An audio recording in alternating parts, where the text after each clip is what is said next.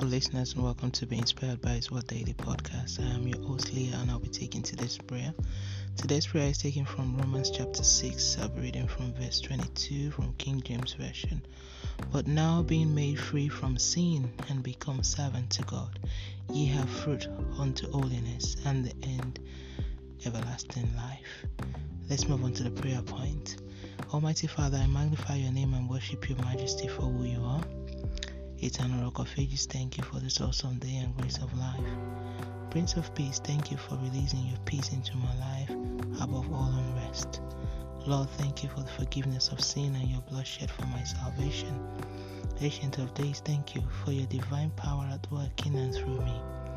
Lord, thank you for the victory given to me to live above sin and unrighteousness for the rest of my life.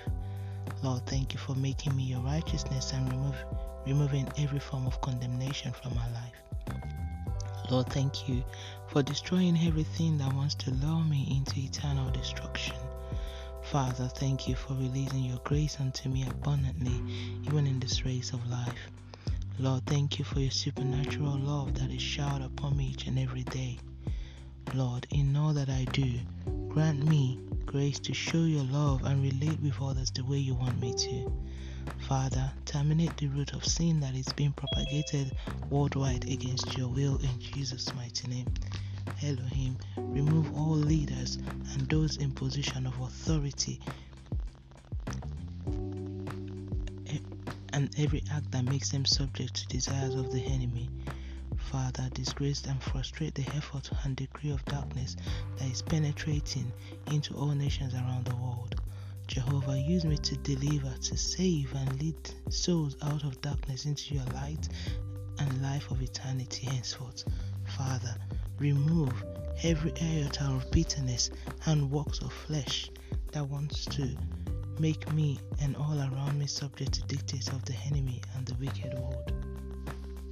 Lord, I commit the vessel used for this daily prayer, all impacted by it, and our household into your hands henceforth. Let us begin to enjoy the freedom salvation gives in all we do, regardless of the desires of the wicked. Now it's time for your personal prayer.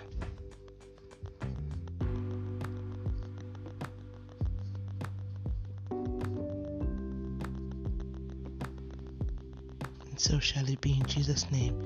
Now spend some time to pray for your nation and leaders of your nation as God gives you utterance.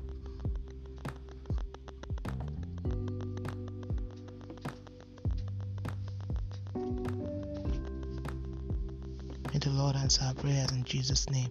Thank you, Abba Father, for answered prayers in Jesus' name. Let's move on to the daily confession. Sin shall not have dominion over me. I am operating in the power of the Word of God. I'm the righteousness of God by faith, as Jesus says, so am I in this world. I'm not a subject to the desires of the workers of iniquity. I'm daily lifted and moved into the realm of the extraordinary. My life can never be hidden in darkness because I am a child of light. I live a life that is exemplary and promotes the finished work of Christ always.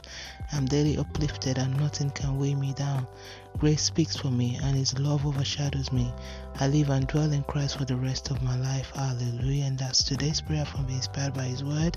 Today is the thirtieth of December twenty twenty. Today is day three hundred sixty-four. Glory be to God. Hallelujah. Always remember to walk by faith and not by sight. Remember that Jesus loves you so much. Don't forget to be a blessing to someone by sharing this with them. And tune in tomorrow for another wonderful time of prayer to the glory of God and by His grace. Have a wonderful day and God bless you.